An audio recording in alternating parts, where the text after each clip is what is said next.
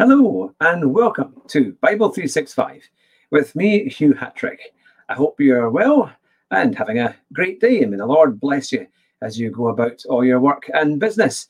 And I want you to, I just wanted to say thanks very much for all the kind comments um, uh, because unfortunately over the last two and a half weeks I caught COVID and that's why I wasn't able to record any Bible studies because I had this annoying cough. It's still slightly there every so often and I'll try not to cough although then I said I probably will. Um, so yeah, so I had COVID for a couple of weeks and was pretty much in my bed for a good bit of the time. Um, it seems to take your energy, but thankfully we're pretty much on the mend. We're back at work this week, and it's all been going quite well. But the whole family had it, so we had the kids off, we had my wife off, and everything was happening. We had to isolate for I think ten days or more, um, and I kept getting all these positive tests. Every time I don't get a negative one, it came up as positive. So it's been a bit mad. I've been a bit mad over the last few weeks. So thank you very much for bearing with me. And today it's day 278 of the program, and we're going to be reading from Isaiah chapters 31 to 33, and then into the New Testament to Philippians, the, the whole of chapter 1. So let's get started with the Word of God. From Isaiah chapter 31. Woe to those who go down to Egypt for help, who rely on horses, who trust in the multitude of their chariots and in the great strength of their horsemen, but do not look to the Holy One of Israel or seek help from the Lord. Yet he too is wise and can bring disaster. He does not take back his words. He will rise up against that wicked nation, against those who help evildoers. But the Egyptians are mere mortals and are not God. Their horses are flesh and not spirit. When the Lord stretches out his hand, those who help will stumble. Those who are helped will fall. All will perish together. This is what the Lord says to me As a lion growls, a great lion over its prey, and though the whole band of shepherds is called together against it, it is not frightened by their shouts or disturbed by their clamour. So the Lord Almighty will come down to do battle on Mount Zion and on its heights. Like birds hovering overhead, the Lord Almighty will shield Jerusalem. He will shield it and deliver it. He will pass over it and will rescue it. Return, you Israelites, to the one you have so greatly revolted against. For in that day every one of you will reject the idols of silver and gold your sinful hands have made. Assyria will fall by no human sword, a sword not of mortals will devour them. They will flee before the sword, and their young men will be put to forced labor. Their stronghold will fall because of terror. At the sight of the battle standard, their commanders will panic, declares the Lord whose fire is in Zion, whose furnace is in Jerusalem. Isaiah chapter 32. See, a king will reign in righteousness, and rulers will rule with justice. Each one will be like a shelter from the wind and a refuge from the storm, like streams of water in the desert, and the shadow of a great rock in a thirsty land. Then the eyes of those who will see no longer be closed, and the ears of those who hear will listen. The fearful heart will know and understand, and the stammering tongue will be fluent and clear. No longer will the fool be called noble, nor the scoundrel be highly respected. For fools speak folly, their hearts are bent on evil. They practice ungodliness and spread error concerning the Lord. The hungry they leave empty, and from the thirsty they withhold water. Scoundrels use, use wicked methods. They make up evil schemes to destroy the poor with lies even when the plea of the needy is just. But the noble make noble plans, and by noble deeds they stand. You women who are so complacent, rise up and listen to me. You daughters who feel secure, hear what I have to say. In little more than a year, you who feel secure will tremble. The grape harvest will fail, and the harvest of fruit will not come. Tremble, you complacent women. Shudder, you daughters who feel secure. Strip off your fine clothes and wrap yourselves in rags. Beat your breasts for the pleasant fields, for the fruitful vines, and for the land of my people, a land overgrown with thorns and briers. Yes, mourn for all houses of merriment and for this city of revelry. The fortresses will be abandoned, the noisy city deserted. Citadel and watchtower will become a wasteland forever. The delight of donkeys, a pasture for flocks till the Spirit is poured out on us from on high, and the desert becomes a fertile field, and the fertile field seems like a forest. The Lord's justice will dwell in the desert, His righteousness live in the, live in the fertile field. The fruit of that righteousness will be peace. Its effect will be quietness and confidence forever. My people will live in peaceful dwelling places, in secure homes, in undisturbed places of rest. Though hail flattens the forest and the city is leveled completely, how blessed you will be, sowing your seed by every stream and letting your cattle and donkeys range free. Isaiah chapter 33 Woe to you, destroyer, you who have not been destroyed. Woe to you, betrayer, you who have not been betrayed. When you stop destroying, you will be destroyed. When you stop betraying, you will be betrayed. Lord, be gracious to us. We long for you. Be our strength every morning, our salvation in time of distress. At the uproar of your army, the peoples flee.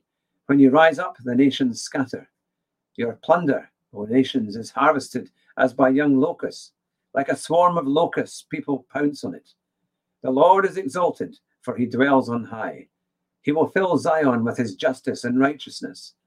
He will be the sure foundation for your times, a rich store of salvation and wisdom and knowledge. The fear of the Lord is the key to this treasure. Look, their brave men cry aloud in the streets. The envoys of peace weep bitterly. The highways are deserted, no travellers are on the roads. The treaty is broken. Its witnesses are despised. No one is respected. The land dries up and wastes away. Lebanon is ashamed and withers. Sharon is like the Arabah, and Bashan and Carmel drop their leaves. Now will I arise, says the Lord. Now will I be exalted. Now will I be lifted up. You conceive chaff. You give birth to straw. Your breath is a fire that consumes you. The people will be burned to ashes. Like cut thorn bushes, they will be set ablaze. You who are far away, hear what I have done. You who are near, acknowledge my power. The sinners in Zion are terrified. Trembling grips the godless. Who of us can dwell with the consuming fire? Who of us can dwell with everlasting burning? Those who walk righteously and speak what is right, who reject gain from extortion and keep their hands from accepting bribes, who stop their ears against plots of murder and shut their eyes against contemplating evil. They are the ones who will dwell on the heights, whose refuge will be the mountain fortress. Their bread will be supplied, and water will not fail them. Your eyes will see the king in his beauty, and view a land that stretches afar. In your thoughts you will ponder the former terror. Where is that chief officer? Where is the one who took the revenue? Where is the officer in charge of the towers? You will see those arrogant people no more, people whose speech is obscure, whose language is strange and incomprehensible. Look on Zion, the city of our festivals. Your eyes will see Jerusalem, a peaceful abode, a tent that will not be moved. Its shakes, its stakes will never be pulled up, nor any of its ropes broken. There the Lord will be our mighty one. It will be like a place of broad rivers and streams. No galley with oars will ride them. No mighty ship will sail them. For the Lord is our judge. The Lord is our lawgiver. The Lord is our king. It is he who will save us. Your rigging hangs loose. The mast is not held secure. The sail is not spread. Then an abundance of spoils will be divided, and even the lame will carry off plunder. No one living in Zion will say, I am ill, and the sins of those who dwell there will be forgiven. And now we will go into the New Testament to Philippians chapter 1. Here we are. Paul and Timothy, servants of Christ Jesus, to all God's holy people in Christ Jesus at Philippi, together with the overseers and deacons. Grace and peace to you from God our Father and the Lord Jesus Christ. I thank my God every time I remember you in all my prayers for all of you, I always pray with joy because of your partnership in the gospel from the first day until now. Being confident of this, that he who began a good work in you will carry it on to completion until the day of Christ Jesus. It is right for me to feel this way about all of you, since I have you in my heart, and whether I am in chains or defending and confirming the gospel, all of you share in God's grace with me. God can testify how I long for all of you with the affection of Christ Jesus. And this is my prayer that your love may abound more and more in knowledge and depth of insight, so that you may be able to discern what is best and may be pure and blameless for the day of Christ, filled with the fruit of righteousness that comes through Jesus Christ, to the glory and praise of God. Now, I want you to know, brothers and sisters, that what has happened to me has actually served to advance the gospel. As a result, it has become clear throughout the whole palace guard and to everyone else that I am in chains for Christ. And because of my chains, oh, excuse me, most of the brothers and sisters have become confident in the Lord and dare all the more to proclaim the gospel without fear. It is true that some preach Christ out of envy and rivalry, but others out of goodwill. The latter do so out of love, knowing that I am put here for the defense of the gospel. The former preach Christ out of selfish, selfish ambition, not sincerely, supposing that they can stir up trouble for me while I am in chains. But what does it matter? The important thing is that in every way, whether from false motives or true, Christ is preached. And because of this I rejoice. Yes, and I will continue to rejoice. For I know that through your prayers and God's provision of the Spirit of Jesus Christ, what has happened to me will turn out for my deliverance. I eagerly expect and hope that I will in no way be ashamed, but will have sufficient courage so that now as always Christ will be exalted in my body, whether by life or by death. For to me, to live is Christ, and to die is gain. If I am to go on living in the body, this will mean fruitful labour for me. Yet what shall I choose? I do not know. I am torn between the two. I desire to depart and be with Christ, which is better by far. But it is more necessary for you that I remain in the body. Convinced of this, I know that I will remain, and I will continue with all of you for your progress and joy in the faith. So that through my being with you, again, your boasting in Christ Jesus will abound on account of me. Whatever happens, conduct yourselves in a manner worthy of the gospel of Christ.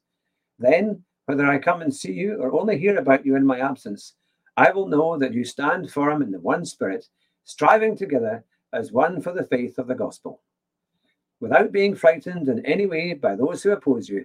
This is a sign to them that they will be destroyed, but that you will be saved, and that by God, for it has been granted to you on behalf of Christ, not only to believe in him, but also to suffer for him.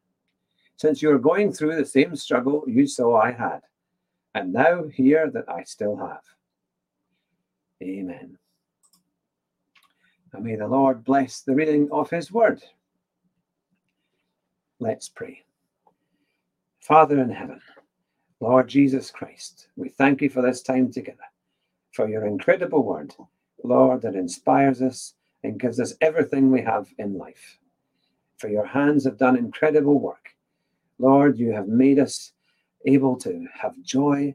Lord, you have blessed us. And even in times of hardship, Lord, and in mourning, we know that you stand with us. In fact, you carry us through the most difficult of times. Lord, I thank you that you have helped me with this time through COVID. Lord, with all my family. Lord, you have blessed us back to good health.